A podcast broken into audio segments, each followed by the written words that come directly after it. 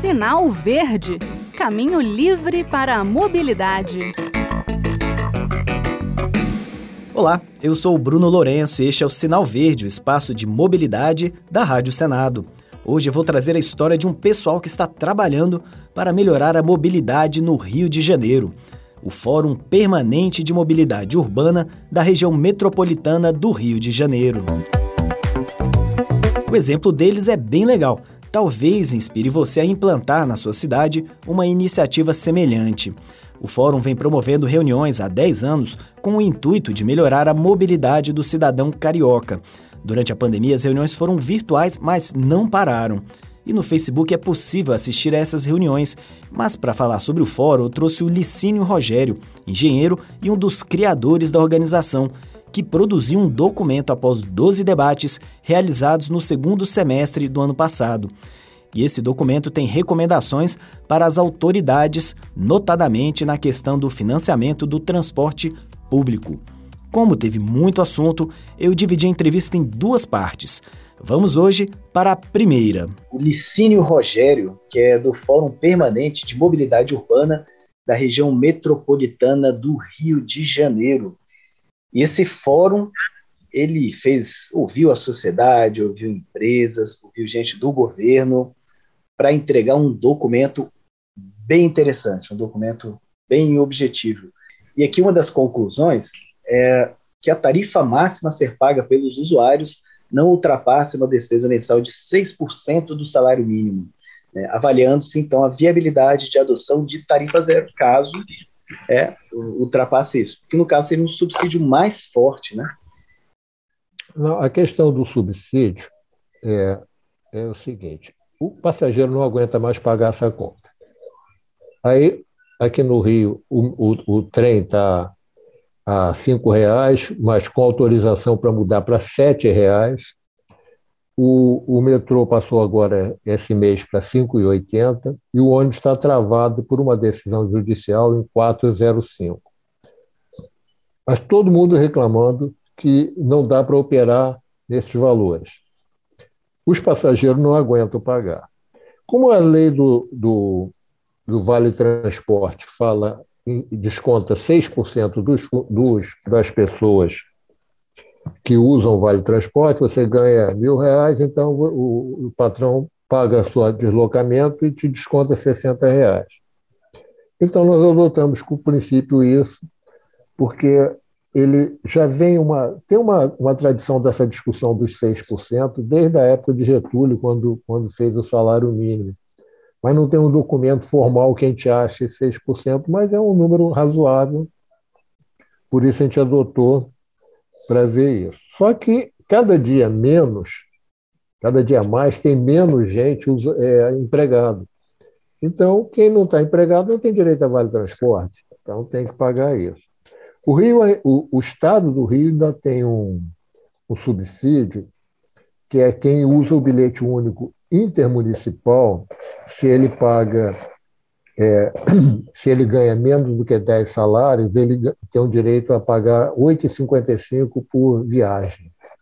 Então, ele pega duas conduções, soma as duas conduções e só é descontado R$ 8,55 do cartão dele o governo do Estado, através do Fundo de Pobreza, paga essa diferença.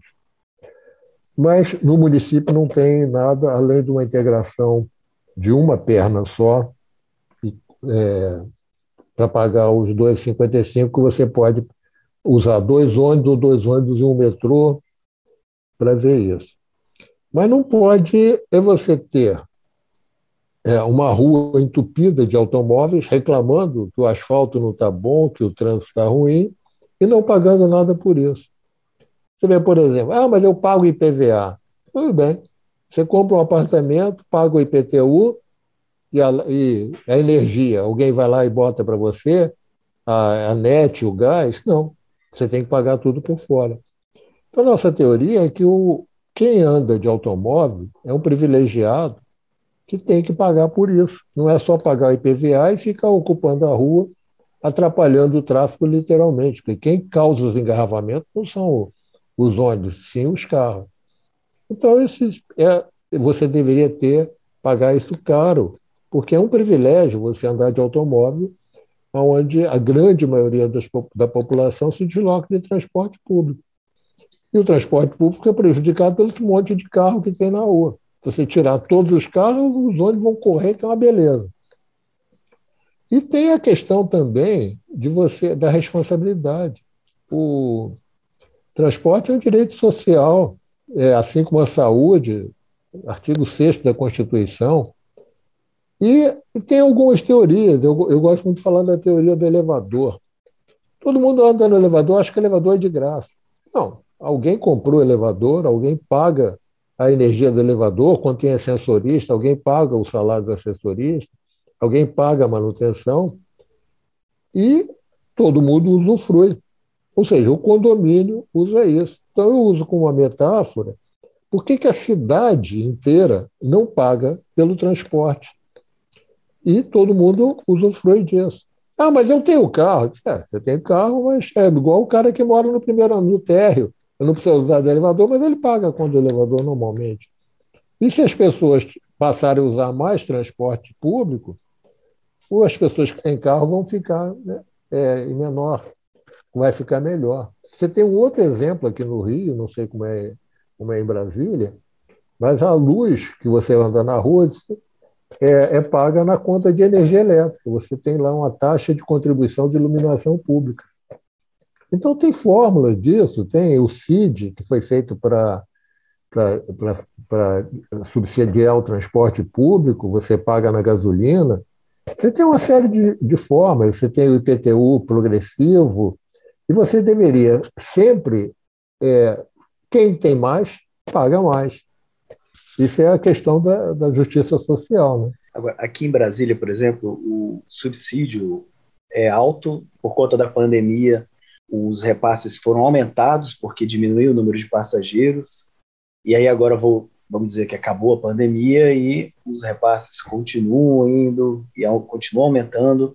Como fazer para se adotar, por exemplo, uma questão de tarifa zero, para que a população saiba o que, para onde efetivamente o dinheiro do subsídio está indo? É. Você tem um jeito de você contratar a teoria nossa é que você deveria pagar ao operador por quilômetro rodado.